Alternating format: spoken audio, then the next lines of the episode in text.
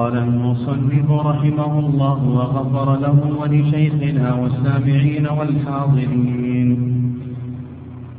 ولا ينجس الآدمي بالموت وما لا نفس له سائنة متولد متولد من طاهر.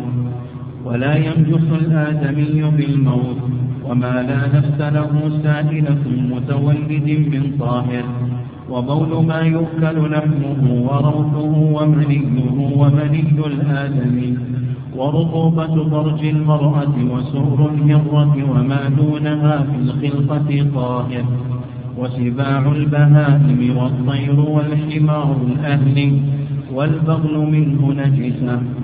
باب الحيض.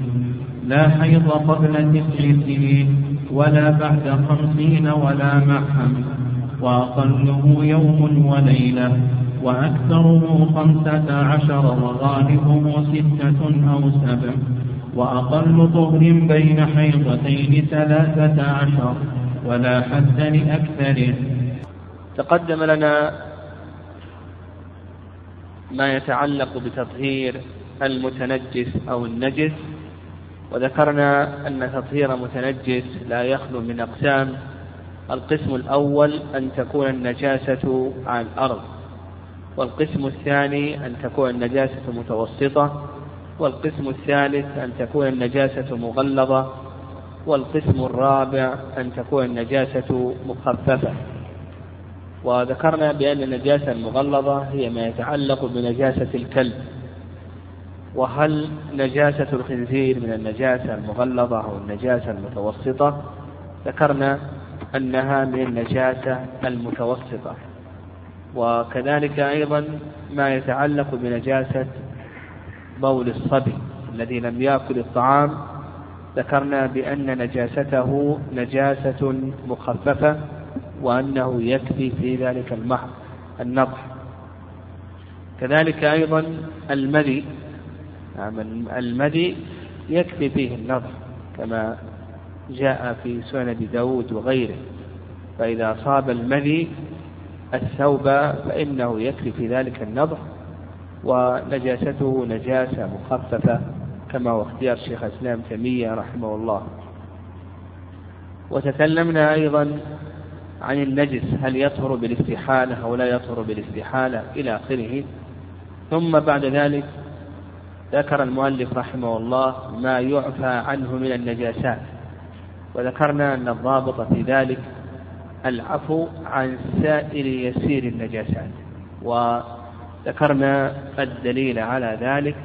ثم بعد ذلك ذكرنا أن الأصل في الأعيان الطهارة وأن هناك أعيانا نجسة وشرعنا في ذكر هذه الضوابط أو ضوابط الأعيان النجسة فذكرنا الضابط الأول قلنا كل حيوان محرم الأكل فهو نجس.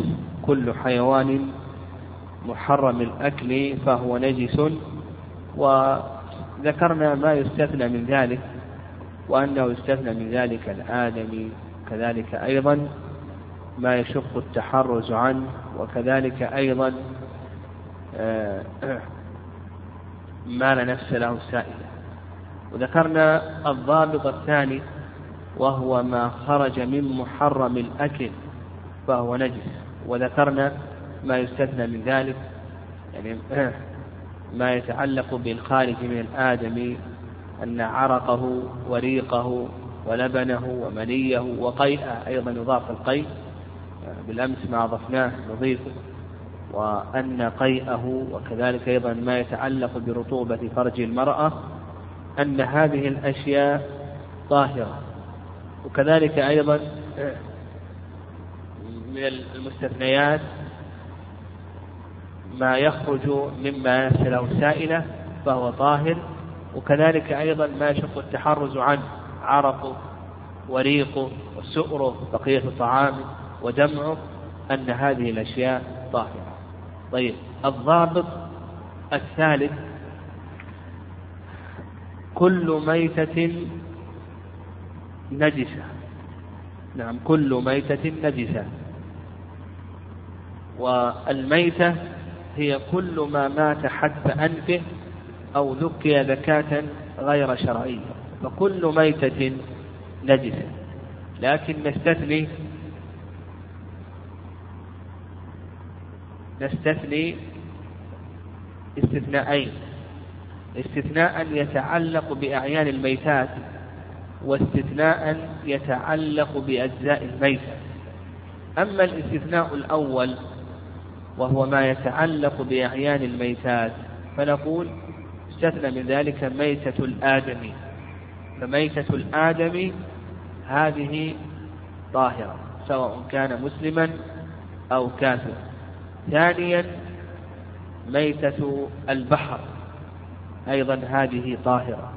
بقول الله عز وجل أحل لكم صيد البحر وطعامه فصيده ما أخذ حيا وطعامه ما أخذ ميتا قول النبي صلى الله عليه وسلم في أبي هريرة الحل ميتته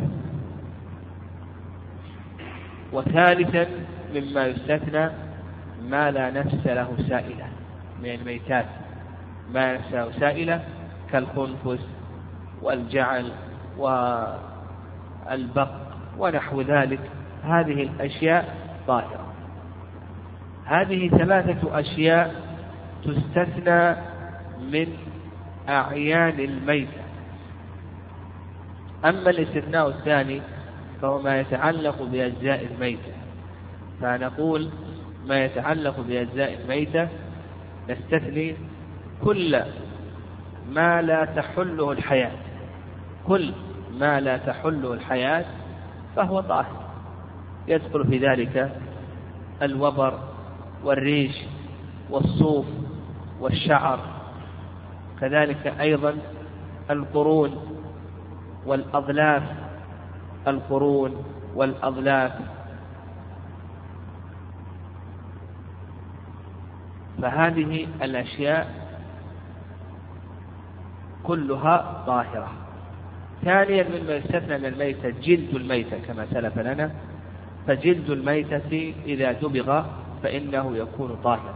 إذا دبغ جلد الميتة فإنه يكون طاهرا. وتقدم الكلام حول هذه المسألة وما هو الجلد الذي يطهر بالدبغ والجلد الذي لا يطهر بالدبغ؟ هذا سبق بيانه وثالثا نعم ثالثا عند شيخ الإسلام تيمية رحمه الله يرى أن عظام الميتة طاهرة. يعني يرى أن عظام الميتة طاهرة. هذا الضابط الرابع. طيب الضابط الضابط الثالث. طيب الضابط الرابع الدم. يعني الضابط الرابع الدم. والدم ينقسم إلى أقسام. يعني الدم ينقسم إلى أقسام. القسم الأول القسم الأول الدم المسفوح. الدم المسفوح. والدم المسفوح هو الذي يخرج عند التذكية.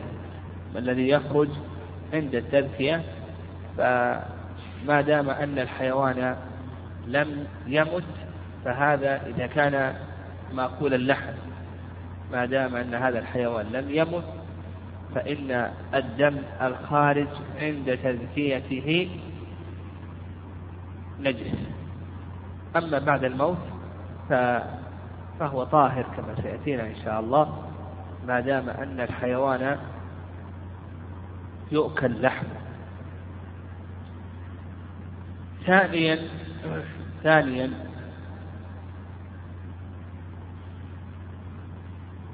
الدم الخارج من فرج الإنسان. نعم الدم الخارج من فرج الإنسان كالحيض والنفاس والاستحاضة ونحو ذلك. فنقول بأن هذه الأشياء طاهرة نجسة. نعم هذه الدماء نجسة. قد تقدم لنا حديث أسماء رضي الله تعالى عنها في دم الحيض يصيب الثوب. فقال النبي صلى الله عليه وسلم تحته ثم تقرصه ثم تنضحه بالماء ثم تصلي فيه. ثالثا المسك وفأرته وهذا تقدم أيضا الكلام عليه. وذكرنا أن هناك غزلان يقال لها غزلان المسك وأنها تجرى هذه الغزلان فإذا جرت نزل من عند السرة.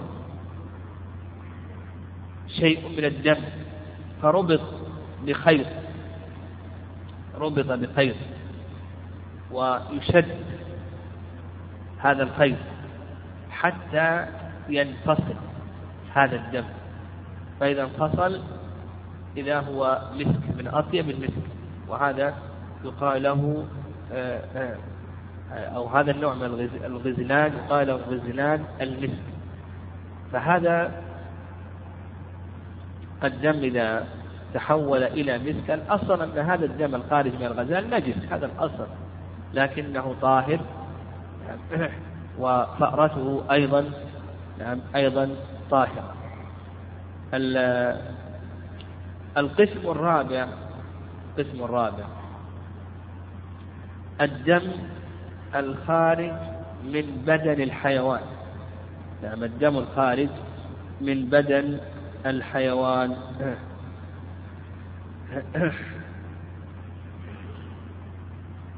فالدم الخارج من بدن الحيوان هذا نجس.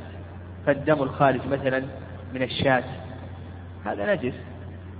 من البعير نجس. من باب أولى الحيوانات النجسة كالأسد والنمر ونحو ذلك. فالدم الخارج من بدن الحيوان يقول بأنه دم نجس. وسبق لنا ما أبين من حي فهو كميتته. فهذا الدم قد أبين من هذا الحي فيكون كميتته. وميتة الشاة وميتة الأرنب ونحو ذلك هذه نجسة. فإذا خرج دم من هذا الحيوان سواء كان طاهرا أو كان الحيوان يعني سواء كان الحيوان طاهرا في حال الحياة أو كان نجسا فإن الدم الخارج منه نقول بأنه نجس. فلو انجرح بعير وخرج منه دم فإن هذا الدم الخارج منه نجس. القسم الخامس الدم الخارج من بدن الإنسان غير الفرج. نعم الدم الخارج من بدن الإنسان غير الفرج. فهذا موضع خلاف بين أهل العلم رحمه الله تعالى مثل لو انجرحت يد شخص أو رجله وخرج من ذلك دم فهل هو طاهر أو نجس؟ هذا موضع خلاف بين أهل العلم رحمه الله فأكثر العلماء على أنه نجس بل حكي الإجماع على ذلك يعني حكي الإجماع على ذلك لما تقدم من حيث أسمى في دم الحيض تحته ثم تقرصه ثم تنضحه ثم تصلي فيه إلى آخره. وأيضا يقولون بأن الله سبحانه وتعالى يقول أو دما مسفوحا. والرأي الثاني يعني الرأي الثاني أن هذا الدم طاهر. ويدل ذلك أن عمر رضي الله تعالى عنه صلى وجرحه يثعب دما. كذلك أيضا في حديث جابر رضي الله تعالى عنه في قصة الرجل الذي بعثه النبي صلى الله عليه وسلم عينا فرماه رجل من المشركين بسهم فنزف دما ومضى في صلاته رضي الله تعالى عنه. وأيضا سعد بن معاذ رضي الله تعالى عنه لما أصيب ضربت له قبة في المسجد فنزف دمه في المسجد. نعم نزف دمه في المسجد. هذا مما يدل على أنه طاهر. القسم السادس دم الشهيد عليه دم الشهيد. دم الشهيد ما دام أنه عليه فالمشهور من المذهب أنه طاهر. نعم مشهور من المذهب وكذلك أيضا مذهب الحنابلة أنه طاهر. وعند المالكية والشافعية أنه نجس. وهذا القول بطهارة دم الشهيد يؤيد قول من قال بأن دم الإنسان الخارج منه أنه طاهر. يؤيده. يعني دم الشهيد ما الفرق بين دم الشهيد وبين دم غير الشهيد؟ الدم كله خارج من بدن الإنسان. أما كون هذا الرجل تحصل له المنقبة والمنزلة والمنزلة عند الله عز وجل بهذه الشهادة هذا لا يغير الحكم بالنسبة لدمه. قبل أن يقتل نقول بأن دمه نجس لو خرج وبعد أن قتل واستشهد نقول بأنه طاهر. هذا فيه نظر هذا القول يؤيد قول من قال بأن الدم الخارج من بدن الإنسان أنه طاهر. طيب القسم السابع الدم الخارج من حيوان البحر. نعم الدم الخارج من حيوان البحر هذا طاهر. لأن ما أبين من حي فهو كميتته وحيوان البحر هذا ميتته طاهرة. القسم الثامن الدم الذي يبقى في العروق بعد ذبح الذبيحة. لا تزكيتها فالدم الذي يبقى في العروق في اللحم أو دم الكبد ونحو ذلك نقول بأن هذا الدم نقول بأنه طاهر ولا بأس به. التاسع ما يخرج مما لا نفس له سائلة. ما خرج مما لا نفس له سائلة كالذي يخرج من الخنفسة أو من الجعل ونحو ذلك. فنقول بأنه طاهر و آه، نعم وليس فيه شيء. نعم وليس فيه شيء. القسم الأخير الصديد والقيح ونحو ذلك يعني ما تحول عن هذه الدماء من قيح وصديد يأخذ حكمه. ما تحول من هذه الدماء إلى قيح وصديد يأخذ حكمه كما سلف. طيب الضابط الأخير نعم الضابط الأخير الخمر. نعم الضابط الأخير الخمر. ذكرنا ضوابط الأعيان النجسة. الضابط الأول قلنا كل حيوان محرم الأكل فهو نجس. الثاني ما خرج من محرم الأكل فهو نجس. كل ميتة نجسة الدم الضابط الأخير الخامس الخمر. والخمر أولا ما هو تعريفه؟ عند جمهور العلماء والذي دلت له السنة أن الخمر هي كل ما أسكر. وهكذا فسرها النبي صلى الله عليه وسلم. وهذا ما عليه جماهير العلماء رحمهم الله. وسيأتينا إن شاء الله في باب الأطعمة خلافا لأبي حنيفة. فإن أبا حنيفة رحمه الله يخص الخمر بماء العنب إذا اشتد وقذف بالزبد اشتد وقذف بالزبد يخص يخص الخمر منه. والصواب أن الخمر أعم من ذلك وأن الخمر هي كل مسكر فكل مسكر خمر. وهل الخمر نجسة أو ليست نجسة؟ هذا موضع خلاف. أكثر العلماء رحمهم الله يرون أنها نجسة. ويستدلون على هذا بأدلة من أدلتهم قول الله عز وجل في وصف خمر الجنة وسقاهم ربهم شرابا طهورا. فقال في وصف خمر الجنة وسقاهم ربهم شرابا طهورا. فوصف خمر الجنة بأنه طهور يدل يدل بالمفهوم على أن خمر الدنيا نجس. وكذلك أيضا يستدلون بقول الله عز وجل يا أيها الذين آمنوا إنما الخمر والميسر والأنصاب والأزلام رجس من عمل الشيطان. والرأي الثاني وبه قال ربيعة والمزني والليث بن سعد وغيرهم من أهل العلم يقولون بأن الخمر طاهرة الخمر طاهرة وأما النجاسة الواردة فيها فهي نجاسة معنوية ويستدلون على ذلك بأن أن الخمر كانت مباحة. ثم حرمت فخرج الصحابة رضي الله تعالى عنهم بالخمر لما حرمت فأراقوها في طرق المدينة. فما دام أنهم أراقوها في طرق المدينة لو كانت نجسة لم لأنكر عليهم النبي صلى الله عليه وسلم لأنه كما تقدم لنا في آداب قضاء الحاجة أنه لا يجوز قضاء الحاجة في طرق المدينة فذلك من تنجيسها اتقوا اللاعنين. قالوا وما اللاعنان يا رسول الله؟ قال الذي يتخلى في طريق الناس أو ظله.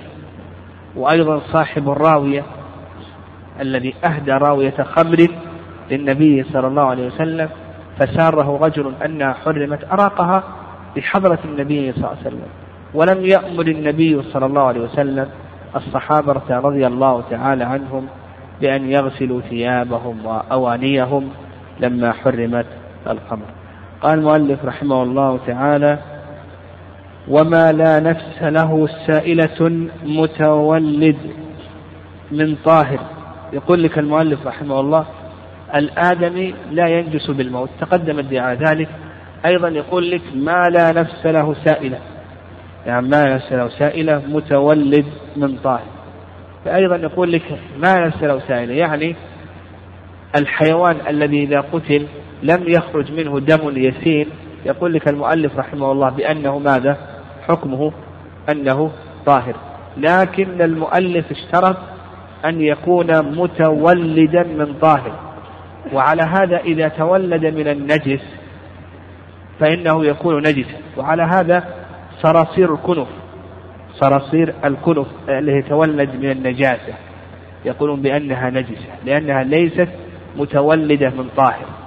فالذي لا الذي لا نفس له سائلة لكي يكون طاهرا لا بد أن يكون متولدا من طاهر. فإن تولد من النجاسة فإنه يكون نجسا. وهذا مبني كما سلف على أن النجاسة لا تطهر بالاستحالة. والصواب في ذلك أن النجاسة تطهر بالاستحالة. الصواب في ذلك أن النجاسة تطهر بالاستحالة وهذه العذرة الآن استحالت إلى حيوان يعني استحالت إلى حيوان إلى آخره فالصواب أنه لا فرق. نقول بأن ما كان متولدا نقول بأن ما كان نقول بأن ما لا نفس له سائلة سواء تولد من طاهر أو تولد من نجس نقول بأنه طاهر. هذا الصواب. ويدل لذلك حديث أبي هريرة رضي الله تعالى عنه في قصة الذباب وأن الذباب إذا سقط في شراب أحدكم فليغمسه لو كان نجسا ما أمر النبي صلى الله عليه وسلم بغمسه. قال فليغمسه وأيضا أن التذكية تذكية الحيوان شرعت لأي شيء. التذكية شرعت لتطهير الحيوان لتطييب الحيوان لأنك إذا ذكيت الحيوان فإنك تستخرج ما فيه من الرطوبات المحتقنة في بدنه. هذا الذي ليس له نفس سائلة ما يحتاج إلى تزكية يعني ما يحتاج إلى تزكية فدل ذلك على أنه طاهر. يعني ما نحتاج إلى أن نذكيه لكي نطهره. الجراد أنت تأكل الجراد مباشرة لا يحتاج إلى تزكية مما يدلك على أنه آه طاهر. لو كان نجسا لاحتجنا إلى أن نذكيه لكي نستفرغ الرطوبات المحتقنة في بدنه. قال وبول ما يؤكل لحمه وروثه ومنيه. نعم بول ما يؤكل لحمه وروثه ومنيه. أيضا يقول لك المؤلف رحمه الله بأنه طاهر. فالروث الإبل وبول الإبل والبقر والغنم ونحو ذلك. كل ما يؤكل لحمه بوله وروثه نعم ومنيه. أيضا نقول بأنه نقول بأنه طاهر. نقول بأن هذه الأشياء طاهرة. ويدل لذلك أن النبي صلى الله عليه وسلم أمر العرنيين أن يلحقوا بإبل الصدقة وأن يشربوا من أبوالها وألبانها. فالنبي صلى الله عليه وسلم أمر العرنيين أن يلحقوا بإبل الصدقة وأن يشربوا من أبوالها وألبانها. فكونه كون وسلم أمرهم أن يشربوا من أبوال الإبل هذا يدل على أنها نعم يدل على أنها طاهرة.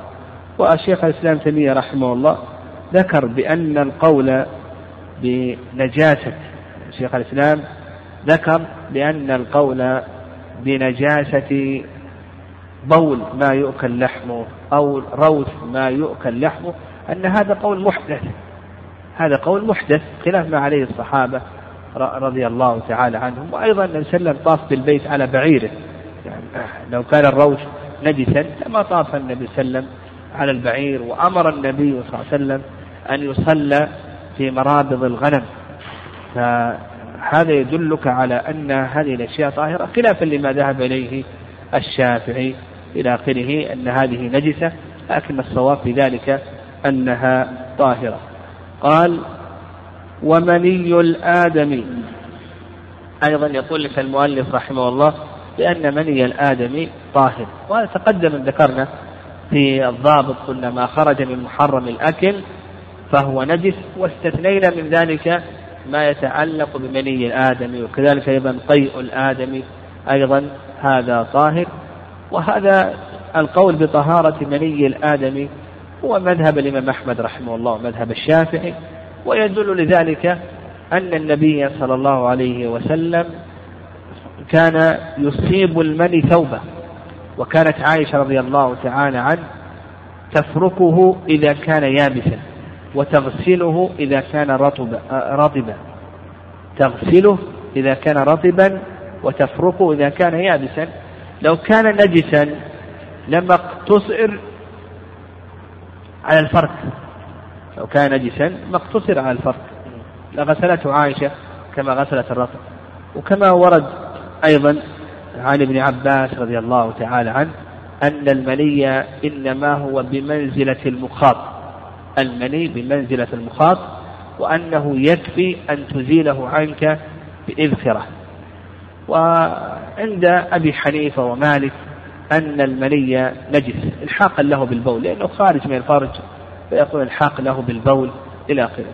ابن القيم رحمه الله في كتابه بدائع الفوائد عقد مناظرة عقد مناظرة بين رجلين.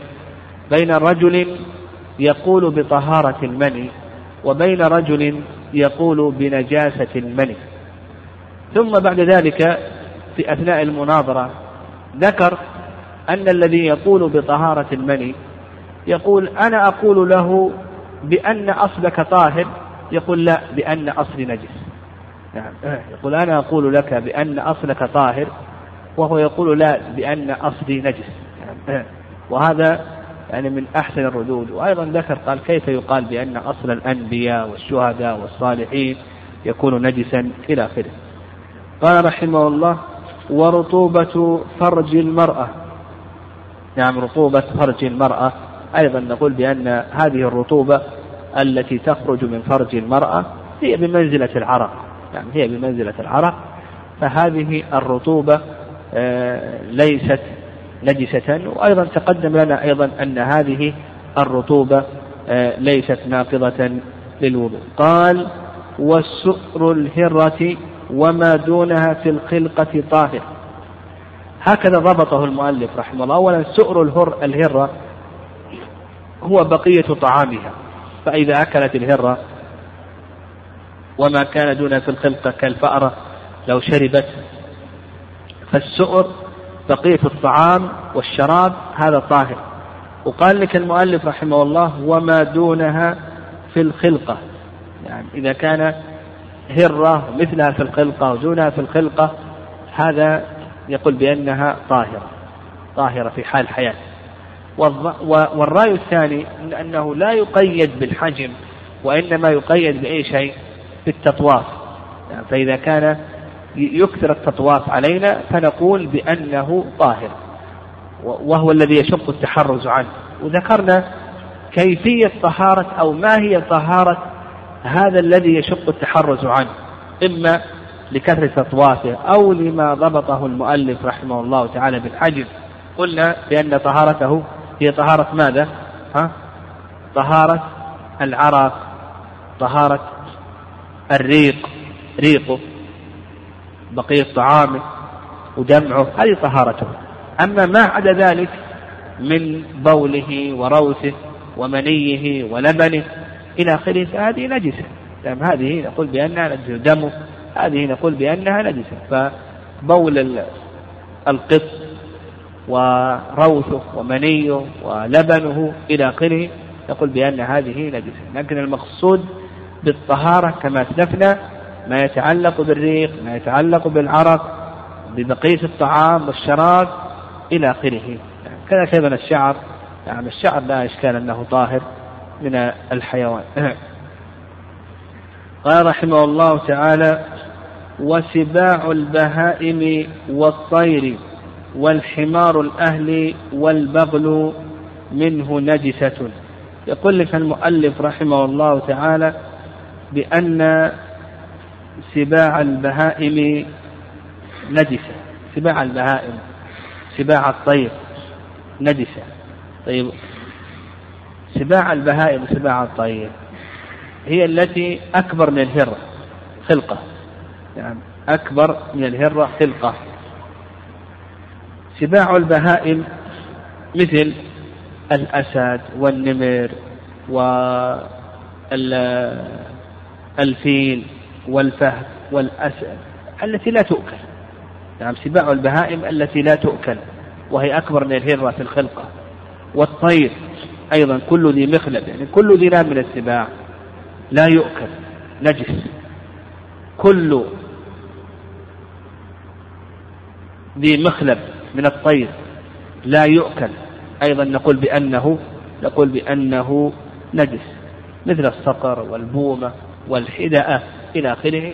هذه الأشياء لا تؤكل فنقول بأنها نجسة قد تقدم أن ذكرنا في الضوابط أن كل حيوان محرم الأكل فهو نجس. ويدل لذلك حيث أبي قتادة رضي الله تعالى عنه أنه قال في الهرة لما أصغى لها الإناء قال إنها ليست بنجس إنها من الطوافين عليكم والطوافات. فذكر العلة في عدم نجاستها هو مشقة التحرز عنها بالتطواف. مشقة التحرز عنها بالتطواف. فيخرج ما عداها. نعم يخرج ما عداها من بقية السباع إلى آخره. ويؤيد ذلك أيضا حديث جابر رضي الله تعالى عنه أن النبي صلى الله عليه وسلم لا حديث حديث القلتين. نعم حديث القلتين أن النبي صلى الله عليه وسلم سئل عن الماء وما ينوبه من السباع. فقال النبي صلى الله عليه وسلم إذا بلغ الماء قلتين لم ينجسه شيء. إذا بلغ الماء قلتين لم ينجسه شيء. فيفهم من ذلك أنه دون قلتين أنه ينجس ويفهم من ذلك يؤخذ من هذا أن هذه السباع نجسة. لكن كما ذكرنا نستدل على ذلك بما تقدم من حديث أبي هريرة من حيث أبي قتادة لأن حديث القلتين هذا فيه كلام كما سلف لنا. والرأي الثاني نعم الرأي الثاني رأي أكثر أهل العلم أن سباع البهائم طاهرة. نعم أن سباع البهائم طاهرة لحديث جابر رضي الله تعالى عنه أن النبي صلى الله عليه وسلم سئل أن أتوضأ بما أفضلت الحمر؟ فقال عليه وسلم نعم وبما أفضلت السباع. أن أتوضأ بما أفضلت الحمر؟ فقال النبي صلى الله عليه وسلم نعم وبما أفضلت السباع. لكن هذا الحديث ضعيف. فالصواب في هذا ما ذهب إليه المؤلف رحمه الله تعالى بأن السباع البهائم سباع الطير نجسة لكن استثنى من ذلك الشعر. يعني شعر هذه السباع هذه لا تحل الحياة. وأيضا كما تقدم لنا الشعر والقرون والأظلاف إلى آخره هذه الأشياء التي لا تحلها الحياة والصوف والوبر والريش هذه نقول بأنها طاهرة. يعني هذه الأشياء التي لا تحلها الحياة نقول بأنها طاهرة. قال والحمار الأهلي والبغل منه نجسة. هذا المذهب والرأي الثاني نعم الرأي الثاني رأي جمهور أهل العلم أنها طاهرة أن الحمار طاهر وأن البغل البغل متولد من الحمار والفرس. أيضا نقول بأن البغل البغل طاهر. وهذا القول القول بالطهارة هو الصواب. يعني لأن النبي صلى الله عليه وسلم كان يركب الحمار ويعرق عليه والبغل أيضا ويصيب العرق إلى آخره. وسبق أن ذكرنا ما معنى طهارة هذه الأشياء. ما معنى طهارة هذه الأشياء؟ نقول بأن طهارتها الريق والعرق والسؤر نعم والدم هذه طهارة هذه الأشياء يعني أما ما يتعلق ببولها وروثها ومنيها ولبنها والدم الخارج منها فهذه نجسة قال المؤلف رحمه الله تعالى باب الحيض. يعني بقي عندنا نحن ذكرنا أن أن أن النجاسة أو المتنجس أنه يغسل سبع مرات. نعم على المذهب. المذهب أنه يغسل سبع مرات. طيب ما هو ما, ما هو ضابط الغسلة؟ يعني ما هو ضابط الغسلة؟ يقول الغسلة لا بد فيها من الحد والقرص يعني تحت النجاسة تقرصها بالظفر تحت بالأطراف بأطراف الأصابع. لا بد من الحد الحد والقرص بأطراف الأصابع والعصر إن أمكن عصر ولا بد أيضا من إخراجها من الماء. يعني ما يكفي يعني ما دامت ما دام أن المتنجس داخل الماء فهذا يقولون بأنه غسلة إذا أخرجته ثم أدخلته هذه الغسلة الثانية. فيقولون الحت والقرص والعصر إذا أمكن هذا شرط. الشرط الثاني الشرط الثاني إخراجها من الماء. ما دامت أنها في الماء فهي غسلة. إذا أخرجتها ثم أدخلتها شرعت الآن في الغسلة الثانية. طيب أيضا بقي مسألة أخرى. إذا بقي شيء من أثر النجاسة. يعني إذا بقي شيء من أثر النجاسة. فهذا لا يخلو من أقسام. القسم الأول أن يكون الباقي طعم أن يكون الباقي طعم النجاسة فالمحل لم يطهر. وإذا كان الباقي طعم النجاسة المحل لم يطهر لأن الطعم يدل على العين على وجود العين. القسم الثاني أن يكون الباقي لون النجاسة فهذا لا يضر. إذا كان بقي أثر احمرار أو اصفرار هذا ما يضر. باقي لون النجاسة لا يضر. أو رائحة النجاسة هذا لا يضر. فإذا كان الباقي لون النجاسة أو رائحة النجاسة هذا لا يضر. القسم الثالث والأخير أن يبقى اللون والرائحة جميعا. يبقى اللون والرائحة جميعا فيقولون يضر. إلا إذا عجز. إذا بقي اللون والرائحة جميعا فيقولون بأنه يضر إلا إذا عجز. قال رحمه الله تعالى باب الحيض. نعم. المؤلف رحمه الله عنون بباب الحيض لأن الأصل هو الحيض. يعني الأصل هو الحيض. وأما دم النفاس والاستحاضة فهي دماء حادثة. يعني دماء حادثة وإلا الدم الطبيعي الدم الطبيعي بالنسبة للمرأة هو دم الحيض. و آه نعم. وقوله باب الحيض يدخل فيه ما يتعلق بدم الاستحاضة أو دم النفاس كما سيأتينا إن شاء الله. والحيض في اللغة السيلان يقال حاض الوادي إذا سال. وأما في الاصطلاح فدم طبيعة وجبلة. دم طبيعة وجبلة يخرج من الأنثى في أوقات معلومة. يقول بأنه دم طبيعة وجبلة يخرج من الأنثى في أوقات معلومة. نعم. والأصل في أحكامه القرآن والسنة والإجماع. نعم القرآن والسنة والإجماع. أما القرآن فقول الله عز وجل ويسألونك عن المحيض قل هو أذى فاعتزلوا النساء في المحيض حتى يطهرن. وأما السنة فسيأتينا إن شاء الله حديث كثيرة في أثناء الحديث على هذا الباب. والإجماع قائم على ذلك. قال المؤلف رحمه الله لا حيض قبل تسع سنين. قوله لا حيض قبل تسع سنين يعني لا حيض شرعا. وإن كان حيضا وجودا. يعني الحيض موجود. ما حد يقول لك بأنه ليس حيض.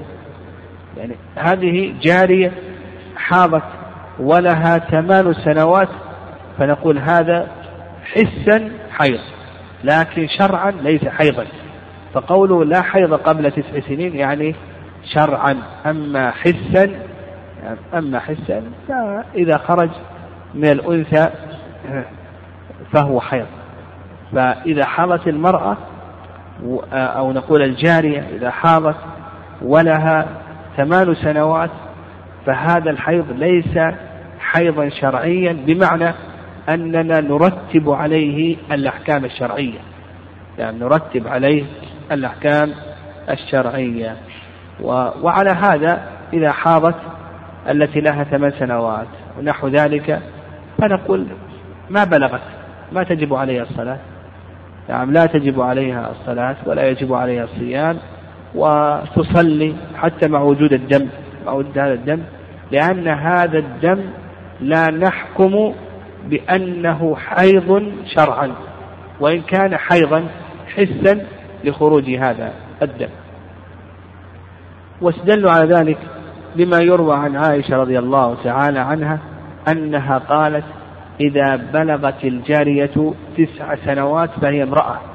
إذا بلغت الجارية تسع سنوات فهي امرأة. وهذا الأثر عن عائشة في البيض وهو ضعيف. يعني وهو ضعيف. وحتى لو ثبت نقول بأن هذا محمول على الغاية. هذا محمول على الغاية. والرأي الثاني يعني الرأي الثاني أنه لا يقيد بتسع سنوات.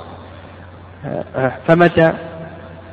رأت الجارية الدم المعروف عند النساء فهو حيض. تثبت له أحكام الحيض.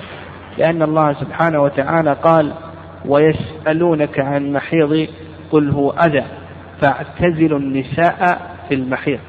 فعلق الله عز وجل الأمر على وجود الأذى. فإذا وجد الأذى ترتبت الأحكام.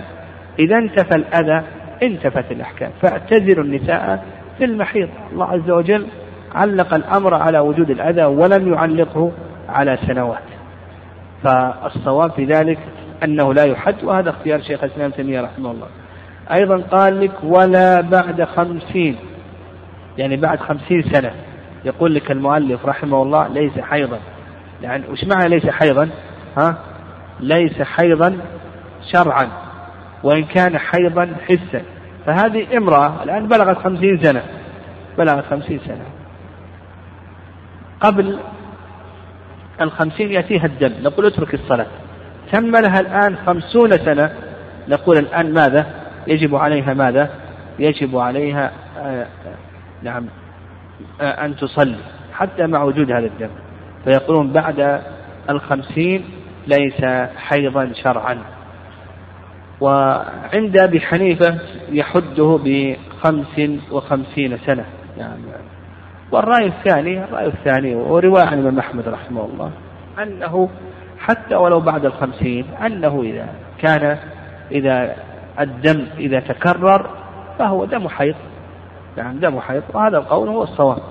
الصواب أننا لا نحده بسنوات لأنه كما ذكرنا في الدليل قول الله عز وجل ويسألونك عن المحيض فالله سبحانه وتعالى علق الأمر بوجود الأذى. متى وجد. بعد الخمسين قبل الخمسين ترتبت عليه أحكام. قال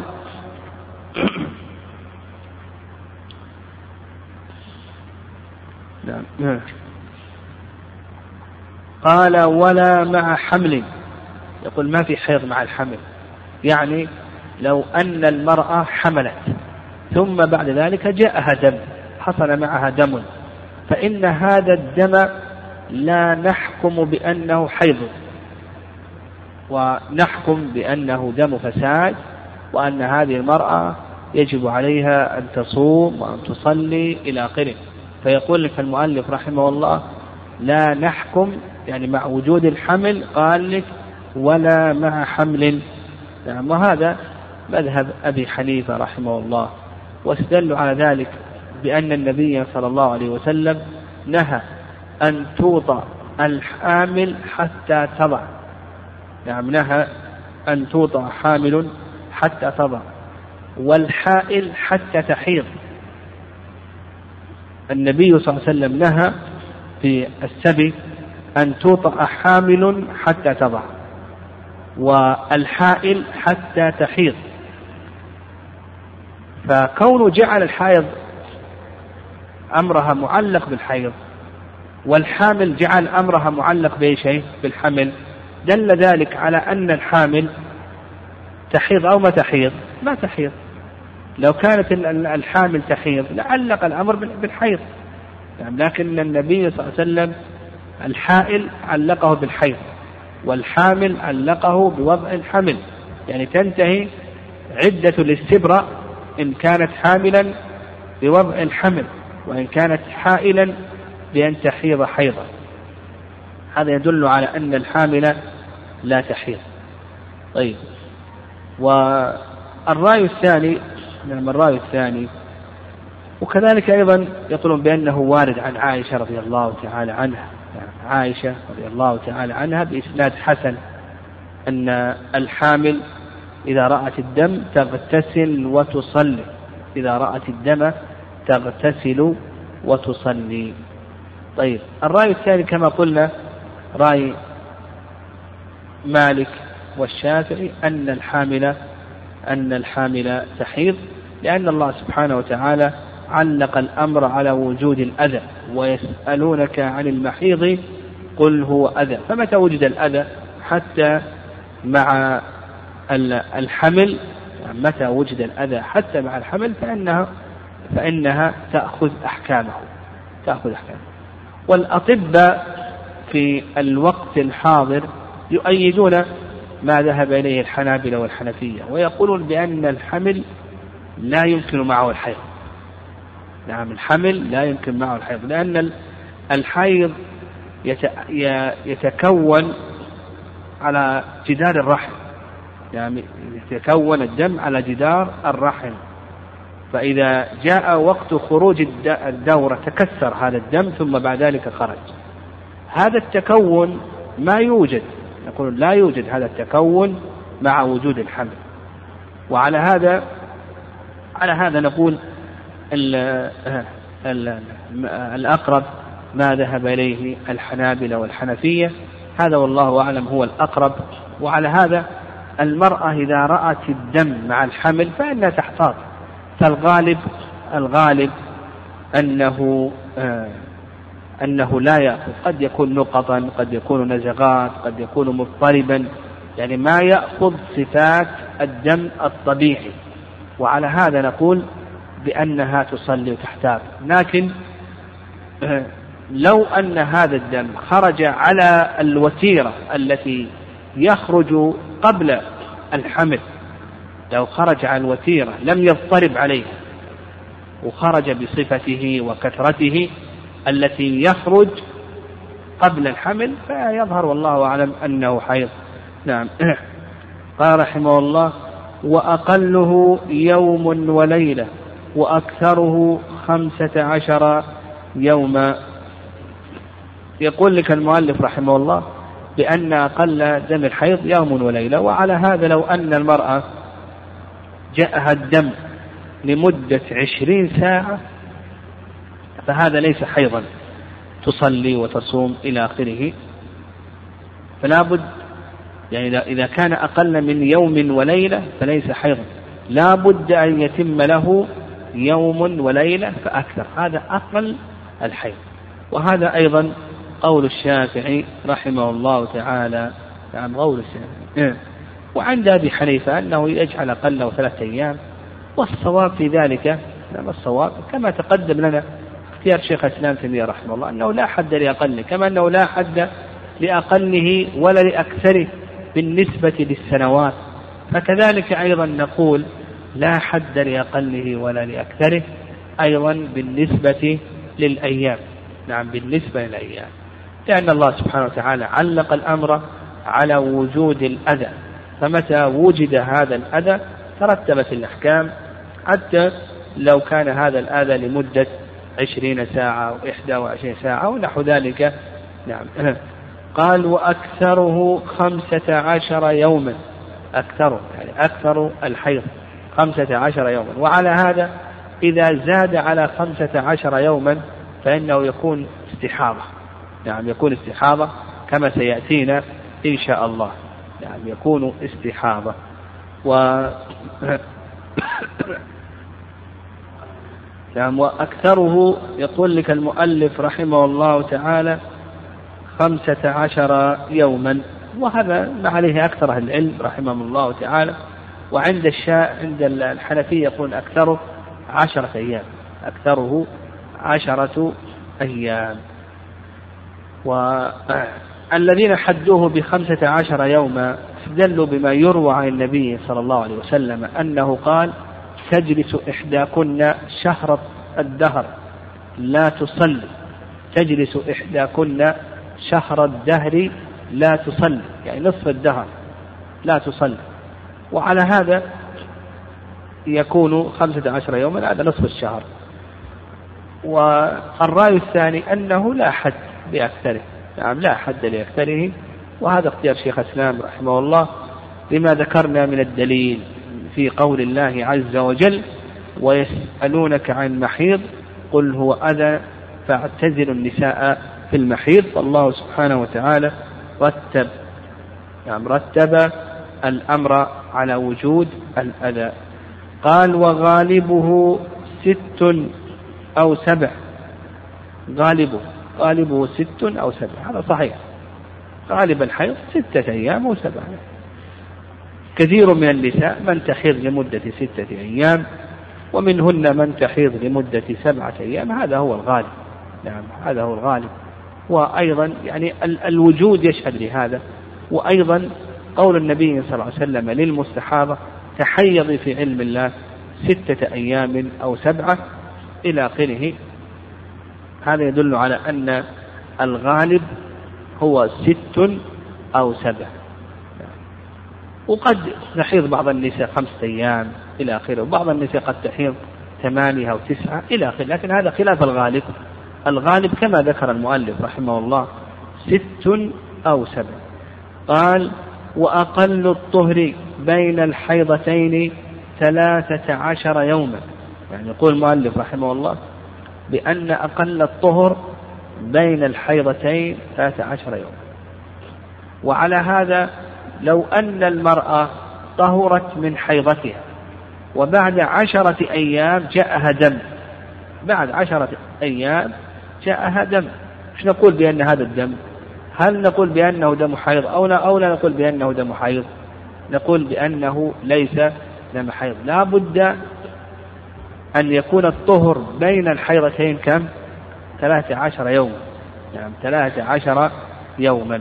وعلى هذا لو كان بعد 12 يوم جاءها دم فلا نحكم بأن هذا الدم دم حيض. نعم لأن أقل الطهر ثلاثة عشر يوما. وعن الإمام أحمد رحمه الله نعم عن الإمام أحمد رحمه الله تعالى بأنه لا حد له. نعم عن الإمام أحمد عنه أنه لا حد له وهذا القول هو الصواب لأن كما تقدم لنا أن مثل هذه الأشياء لم يرد فيها تقدير وتحديد عن النبي صلى الله عليه وسلم. قال ولا حد لأكثره. نعم ولا حد لأكثره. يعني لأكثر آه، الطهر. وهذا صحيح. أيضا الطهر ليس له حد لأكثره لأن بعض النساء من لا تحيض أصلا. نعم بعض النساء لا تحيض أصلا.